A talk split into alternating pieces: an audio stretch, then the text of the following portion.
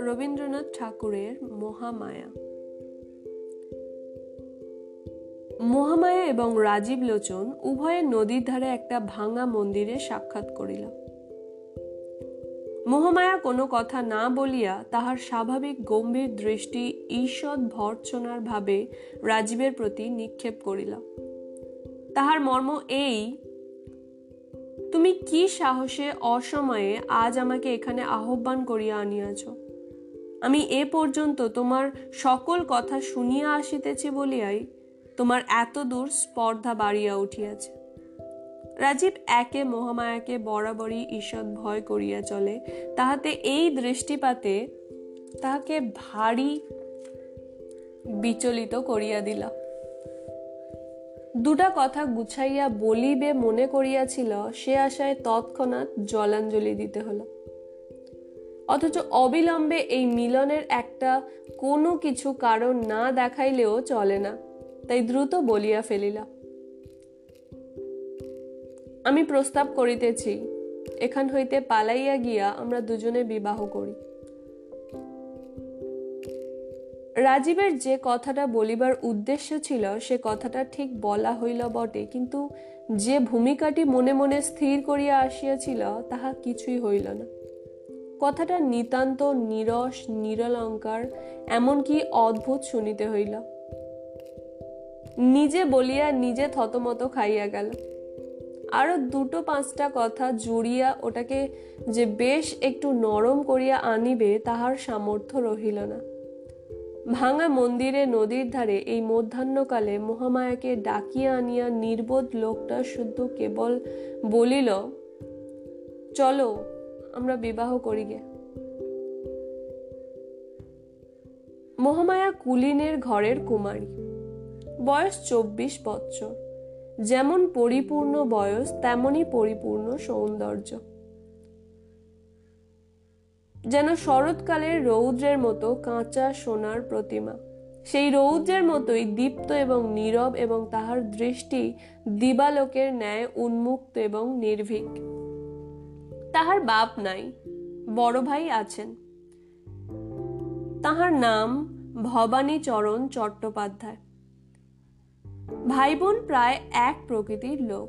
মুখে কথাটি নাই, কিন্তু এমনই একটা তেজ আছে যে দিবা দ্বীপ প্রহরের মতো নিঃশব্দে দহন করে। লোকে ভবানীচরণকে অকারণে ভয় করিত। রাজীব লোকটি বিদেশি।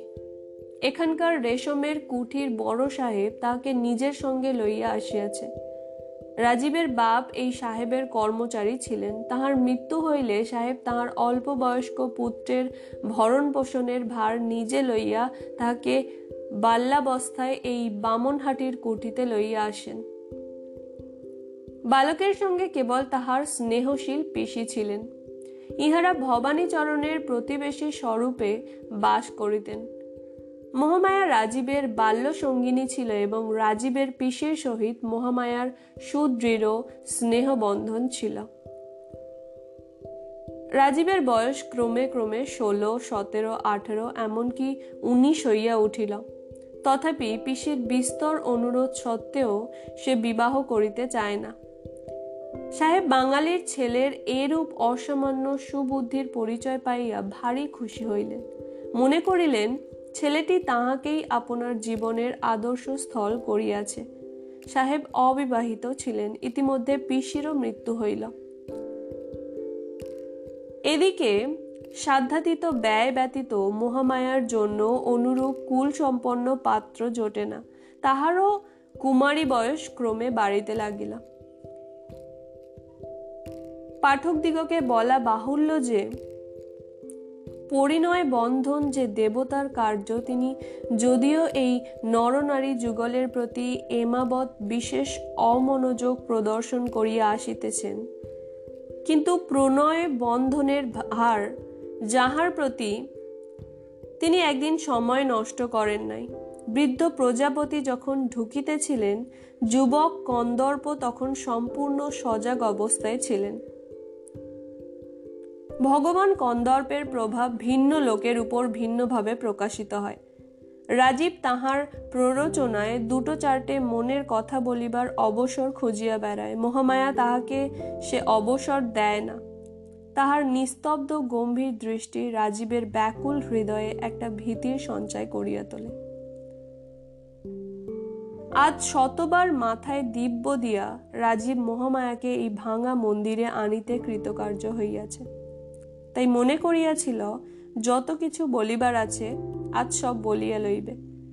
তাহার পর হয় আমরণ সুখ, নয়, আজীবন মৃত্যু।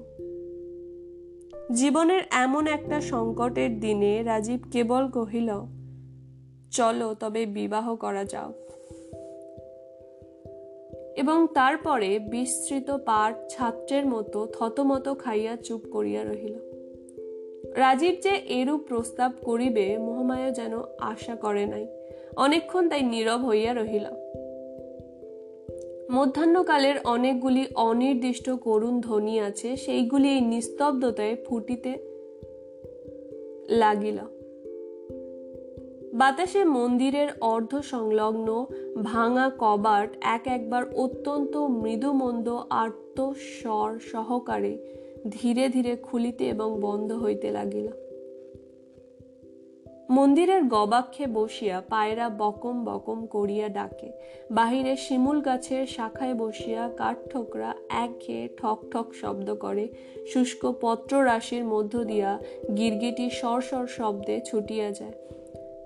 হঠাৎ একটা উষ্ণ বাতাস মাঠের দিক হইতে আসিয়া সমস্ত গাছের পাতার মধ্যে ঝরঝর করিয়া ওঠে এবং হঠাৎ নদীর জল জাগিয়া উঠিয়া ভাঙা ঘাটের সোপানের উপর ছলাৎ ছলাৎ করিয়া আঘাত করিতে থাকে। এই সমস্ত আকস্মিক অলস শব্দের মধ্যে বহুদূর তরুতল হইতে একটা রাখালের বাঁশিতে মেঠো সুর বাজিতেছে। রাজীব মহামায়ার মুখের দিকে চাহিতে সাহসী না হইয়া মন্দিরের ভিত্তির উপর ঠেস দিয়া দাঁড়াইয়া এক প্রকার শান্ত স্বপ্নাবিষ্টের মতো নদীর দিকে চাহিয়া আছে। কিছুক্ষণ পরে মুখ ফিরাইয়া লইয়া রাজীব আর একবার ভিক্ষুকভাবে মহামায়ার মুখের দিকে চাহিল। মহামায়া মাথা নাড়িয়া কহিল, না, সে হইতে পারে না। মোহমায়ার মাথা যেমনই নড়িল, রাজীবের আশাও অমনি ভূষিষ্যাত হইয়া গেল। কারণ রাজীব সম্পূর্ণ জানিত, মহামায়ার মাথা মহামায়ার নিজের নিয়ম অনুসারেই নড়ে। আর কাহারও সাধ্য নাই তাহাকে আপন মতে বিচলিত করে। প্রবল কুলাভিমান মহামায়ার বংশে কত কাল হইতে প্রবাহিত হইতেছে? সে কি কখনো রাজীবের মতো অকুলীন ব্রাহ্মণকে বিবাহ করিতে সম্মত হইতে পারে? ভালোবাসা এক এবং বিবাহ করা আর। যাহা হোক মহামায়া বুঝিতে পারিল তাহার নিজের বিবেচনাহীন ব্যবহারেই রাজীবের এত দূর স্পর্ধা বাড়িয়াছে।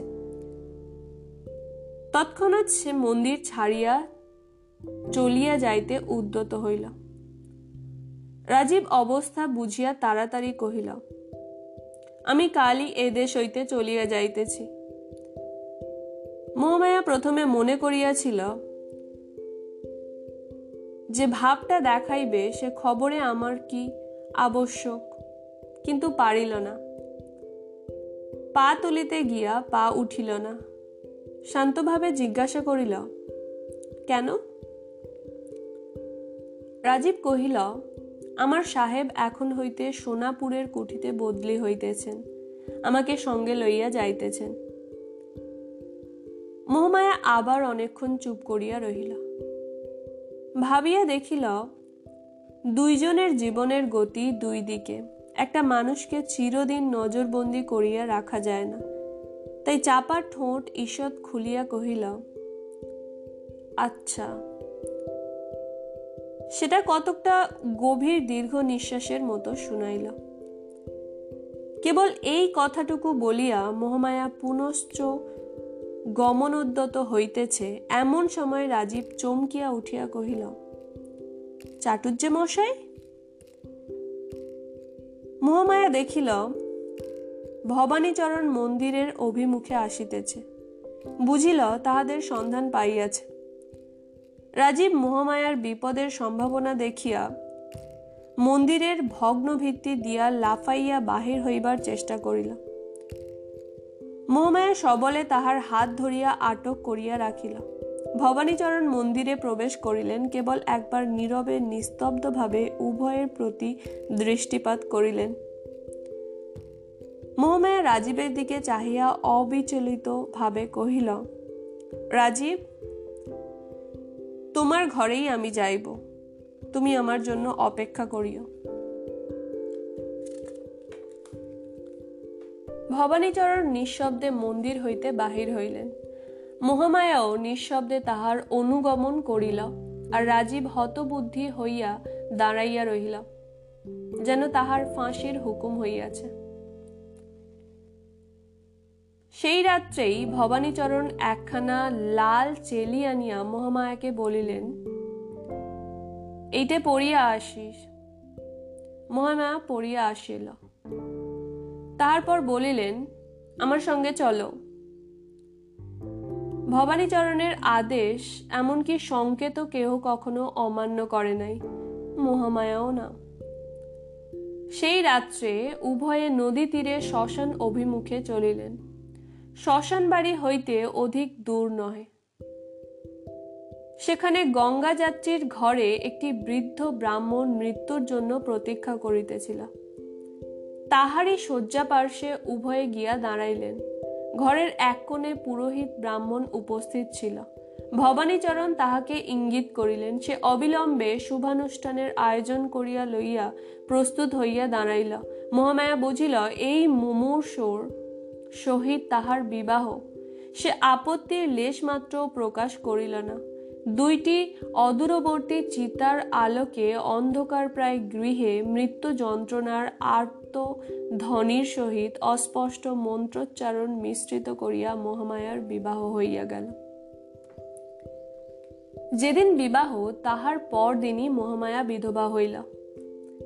এই দুর্ঘটনায় বিধবা অতিমাত্র শোক অনুভব করিল না এবং রাজীব ও মহামায়ার আকস্মাৎ বিবাহ সংবাদে যেরূপ বজ্রাহত হইয়াছিল, বৈধ বৈধব্য সংবাদে সেইরূপ হইল না। এমনকি কিঞ্চিত প্রফুল্ল বোধ করিতে লাগিল। কিন্তু সে ভাব অধিকক্ষণ স্থায়ী হইল না। দ্বিতীয় আর একটা বজ্রাঘাতে রাজীবকে একেবারে ভূপতিত করিয়া ফেলিল। সে সংবাদ পাইল, শ্মশানে আজ ভারী ধুম। মহামায়া সহমৃতা হইতেছে। প্রথমেই সে ভাবিল, সাহেবকে সংবাদ দিয়া তাহার সাহায্যে এই নিদারুণ ব্যাপার বলপূর্বক রোহিত করিবে। তারপরে মনে পড়িল, সাহেব আজই বদলি হইয়া সোনাপুরে রওনা হইয়াছে। রাজীবকেও সঙ্গে লইতে চাহিয়াছিল, কিন্তু রাজীব এক মাসের ছুটি লইয়া থাকিয়া গেছে। মহামায়া তাহাকে বলিয়াছে, তুমি আমার জন্য অপেক্ষা করিও। সে কথা সে কিছুতেই লঙ্ঘন করিতে পারে না। আপাতত এক মাসের ছুটি লইয়াছে। আবশ্যক হইলে দুই মাস, ক্রমে তিন মাস এবং অবশেষে সাহেবের কর্ম ছাড়িয়া দিয়া দাঁড়ে দাঁড়ে ভিক্ষা করিয়া খাইবে, তবু চিরজীবন অপেক্ষা করিতে ছাড়িবে না। রাজীব যখন পাগলের মতো ছুটিয়া হয় আত্মহত্যা নয়, একটা কিছু করিবার উদ্যোগ করিতেছে। এমন সময় সন্ধ্যাকালে মুসলধারে বৃষ্টির সহিত একটা প্রলয় ঝড় উপস্থিত হইল। এমনকি ঝড় যে রাজীবের মনে হইল, বাড়ি মাথার উপর ভাঙিয়া পড়িবে। যখন দেখিল, বাহ্য প্রকৃতিতেও তাহার অন্তরের অনুরূপ একটা মহা বিপ্লব উপস্থিত হইয়াছে, তখন সে যেন কতকটা শান্ত হইল। তাহার মনে হইল, সমস্ত প্রকৃতি তাহার একটা কোনরূপ প্রতিবিধান করিতে আরম্ভ করিয়া দিয়াছে। সে নিজে যতটা শক্তি প্রয়োগ করিতে ইচ্ছা করিত, মাত্র কিন্তু পারিত না, প্রকৃতি আকাশ পাতাল জুড়িয়া ততটা শক্তি প্রয়োগ করিয়া কাজ করিতেছে। এমন সময় বাহির হইতে সবলে কে দাঁড় ঠেলিল। রাজীব তাড়াতাড়ি খুলিয়া দিল। ঘরের মধ্যে আর্দ্র বস্তে একটি স্ত্রী লোক প্রবেশ করিল। তাহার মাথায় সমস্ত মুখ ঢাকিয়া ঘোমটা রাজীব তৎক্ষণাৎ চিনিতে পারিল। সে মহামায়া। উচ্ছ্বসিত স্বরে জিজ্ঞাসা করিল, মহামায়া, তুমি চিতা হইতে উঠিয়া আসিয়াছ? মহামায়া কহিল, হুম আমি তোমার কাছে অঙ্গীকার করিয়াছিলাম, তোমার ঘরে আসিব। সেই অঙ্গীকার পালন করিতে আসিয়াছি। কিন্তু রাজীব, আমি ঠিক সে আমি নাই। আমার সমস্ত পরিবর্তন হইয়া গিয়াছে। কেবল আমি মনে মনে সেই মহামায়া আছি। এখন বলো, এখনও আমার চিতায় ফিরিয়া যাইতে পারিব? আর যদি প্রতিজ্ঞা করো, কখনো আমার ঘুমটা খুলিবে না, আমার মুখ দেখিবে না তবে আমি তোমার ঘরে থাকিতে পারি। মৃত্যুর হাত হইতে ফিরিয়া পাওয়াই যথেষ্ট। তখন আর সমস্তই তুচ্ছ জ্ঞান হয়। রাজীব তাড়াতাড়ি কহিল, তুমি যেমন ইচ্ছা তেমনই করিয়া থাকিও, আমাকে ছাড়িয়া গেলে আর আমি বাঁচিব না। মহামায়া কহিল, তবে এখনই চলো। তোমার সাহেব যেখানে বদলি হইয়াছে সেখানেই যাই। ঘরে যাহা কিছু ছিল, সমস্ত ফেলিয়া রাজীব মহামায়াকে লইয়া সেই ঝড়ের মধ্যে বাহির হইল। এমনই ঝড় যে দাঁড়ানো কঠিন, ঝড়ের বেগে কঙ্কর উঠিয়া আসিয়া ছিটাগুলির মধ্যে গায়ে বিধিতে লাগিল। মাথার উপরে গাছ ভাঙিয়া পরিবার ভয়ে পথ ছাড়িয়া উভয়ে খোলা মাঠ দিয়া চলিতে লাগিল। বায়ুর বেগ পশ্চাৎ হইতে আঘাত করিল, যেন ঝড়ের লোকালয় হইতে দুইটা মানুষকে ছিন্ন করিয়া প্রলয়ের দিকে উড়াইয়া লইয়া চলিয়াছে। গল্পটা পাঠকেরা নিতান্ত অমূলক অথবা অলৌকিক মনে করিবেন না। যখন সহমরণ প্রথা চলিত, তখন এমন একটা কদাচিৎ মাঝে মাঝে ঘটিতে শোনা গিয়াছে। মোহমায়ার হাত পা বাঁধিয়া তাহাকে চিতায় সমর্পণ করিয়া যথাসময়ে অগ্নি প্রয়োগ করা হইয়াছিল। অগ্নিও ধুধু করিয়া ধরিয়া উঠিয়াছে। এমন সময়ে প্রচণ্ড ঝড় ও মুসলধারে বৃষ্টি আরম্ভ হইল। যাহারা দাহ করিতে আসিয়াছিল, তাহারা তাড়াতাড়ি গঙ্গা যাত্রীর ঘরে আশ্রয় লইয়া দ্বার রুদ্ধ করিয়া দিল। বৃষ্টিতে চিতানল নিবিতে বিলম্ব হইল না। ইতিমধ্যে মোহমায়ার হাতের বন্ধন ভস্য হইল। তার হাত দুটি মুক্ত হইয়া গেল। অসহ্য দাহ যন্ত্রণায় একটিমাত্র কথা না কহিয়া মহামায়া উঠিয়া বসিয়া পায়ের বন্ধন খুলিল। তাহার পর স্থানে স্থানে দগ্ধ বস্ত্রখণ্ড গাত্রে জলাইয়া উলঙ্গ প্রায় মহামায়া চিতা হইতে উঠিয়া প্রথমে আপনার ঘরে ফিরিয়া আসিল। গৃহে কেহই ছিল না সকলেই শ্মশানে। প্রদীপ জ্বালিয়া একখানি কাপড় পরিয়া মহামায়া একবার দর্পণে মুখ দেখিল, দর্পণ ভূমিতে আছড়াইয়া ফেলিল। একবার কি ভাবিল? তারপর মুখের উপর দীর্ঘ ঘোমটা টানিয়া অদূরবর্তী রাজীবের বাড়ি গেল। তারপর কি ঘটিল? পাঠকের অগোচর নাই। মোহমায়া এখন রাজীবের ঘরে, কিন্তু রাজীবের জীবনে সুখ নাই। অধিক নহে, উভয়ের মধ্যে কেবল একখানি মাত্র ঘোমটার ব্যবধান। কিন্তু সেই ঘোমটাটুকুর মৃত্যুর ন্যায় চিরস্থায়ী, অথচ মৃত্যুর অপেক্ষা যন্ত্রণাদায়ক। কারণ নৈরাশ্যে মৃত্যুর বিচ্ছেদ বেদনাকে কালক্রমে অসার করিয়া ফেলে। কিন্তু সেই ঘোমটার বিচ্ছেদটুকুর মধ্যে একটি জীবন্ত আশা প্রতিদিন প্রতি মুহূর্তে পীড়িত হইতেছে। একে মহামায়ার চিরকালই একটা নিস্তব্ধ, নীরব ভাব আছে। তাহাতে এই ঘোমটার ভিতরকার নিস্তব্ধতা দ্বিগুণ দুঃসহ বোধ হয়। সে যেন একটা মৃত্যুর মধ্যে আবৃত্ত হইয়া বাস করিতেছে। এই নিস্তব্ধ মৃত্যু রাজীবের জীবনকে আলিঙ্গন করিয়া প্রতিদিন যেন বিশীর্ণ করিতে লাগিল।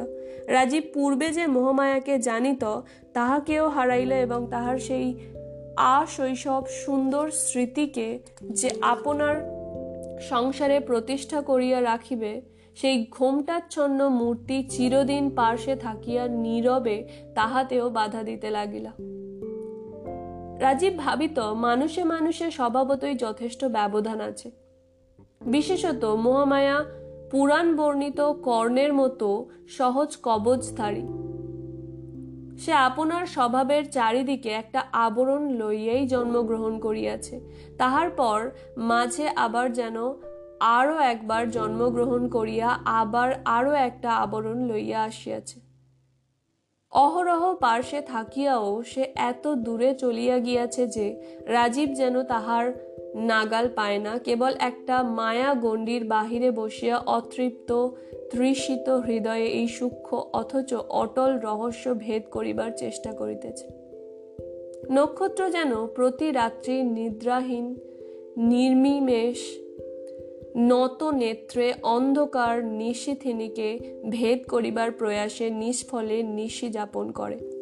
এমনই করিয়া এই দুই সঙ্গীহীন একক প্রাণী কতকাল একত্র যাপন করিল। একদিন বর্ষাকালে শুক্লপক্ষ দশমীর রাত্রে প্রথম মেঘ কাটিয়া চাঁদ দেখা দিল। নিস্পন্দ জ্যোৎস্না রাত্রি সুপ্ত পৃথিবীর শিওরে জাগিয়া বসিয়া রহিল। সে রাত্রে নিদ্রা ত্যাগ করিয়া রাজীব আপনার জানালায় বসিয়াছিল। গ্রীষ্মক্লিষ্ট বন হইতে একটা গন্ধ এবং ঝিল্লির শ্রান্তরব তাহার ঘরে আসিয়া প্রবেশ করিতেছিল। রাজীব দেখিতেছিল অন্ধকার তরু শ্রেণির প্রান্তে শান্ত সরোবর একখানি মার্জিত রূপার পাতের মতো ঝকঝক করিতেছে। মানুষ এরকম সময় স্পষ্ট একটা কোনো কথা ভাবে কি? বলা শক্ত। কেবল তাহার সমস্ত অন্তকরণ একটা কোনো দিকে প্রবাহিত হইতে থাকে। বনের মতো একটা গন্ধোচ্ছ্বাস দেয়। রাত্রির মতো একটা ঝিল্লির ধ্বনি করে। রাজীব কি ভাবিল জানি না, কিন্তু তাহার মনে হইল আজ যেন সমস্ত পূর্ব নিয়ম ভাঙিয়া গিয়াছে। আজ বর্ষা রাত্রি তাহার মেঘাবরণ খুলিয়া ফেলিয়াছে এবং আজিকার এই নিশিথিনীকে সেকালের সেই মহামায়ার মতো নিস্তব্ধ, সুন্দর এবং সুগম্ভীর দেখাইতেছে। তাহার সমস্ত অস্তিত্ব সেই মহামায়ার দিকে একযোগে ধাবিত হইল। স্বপ্ন চালিতের মতো উঠিয়া রাজীব মহামায়ার শয়ন মন্দিরে প্রবেশ করিল। মহামায়া তখন ঘুমাইতেছিল। রাজীব কাছে গিয়া দাঁড়াইল, মুখ নত করিয়া দেখিল, মহামায়ার মুখের উপর জ্যোৎস্না আসিয়া পড়িয়াছে, কিন্তু হায়, এ কি? সে চির পরিচিত মুখ কোথায়? চিতানল শিখা তাহার নিষ্ঠুর লেনিহান রসনায় মহামায়ার বাগমণ্ড হইতে কিয়দংশ সৌন্দর্য একেবারে লেহন করিয়া লইয়া আপনার ক্ষুধার চিহ্ন রাখিয়া গেছে। বোধ করি রাজীব চমকিয়া উঠিয়াছিল। বোধ করি একটা ধ্বনিও তাহার মুখ দিয়া বাহির হইয়া থাকিবে। মোহমায়া চমকিয়া জাগিয়া উঠিল। দেখিল সম্মুখে রাজীব। তৎক্ষণাৎ ঘুমটা টানিয়া শয্যা ছাড়িয়া একেবারে উঠিয়া দাঁড়াইল। রাজীব বুঝিল, এইবার ব্রজ উদ্যত হইয়াছে। ভূমিতে পড়িল। পায়ে ধরিয়া কহিল, আমাকে ক্ষমা করো। মহামায়া একটি উত্তর মাত্র না করিয়া মুহূর্তের জন্য পশ্চাতে না ফিরিয়া ঘর হইতে বাহির হইয়া গেল। রাজীবের ঘরে আর সে প্রবেশ করিল না। কোথাও তাহার আর সন্ধান পাওয়া গেল। এবং সেই ক্ষমাহীন চিরবিদায়ের নীরব ক্রোধানল রাজীবের সমস্ত ইহজীবনে একটি সুদীর্ঘ দগ্ধ চিহ্ন রাখিয়া দিয়া গেল।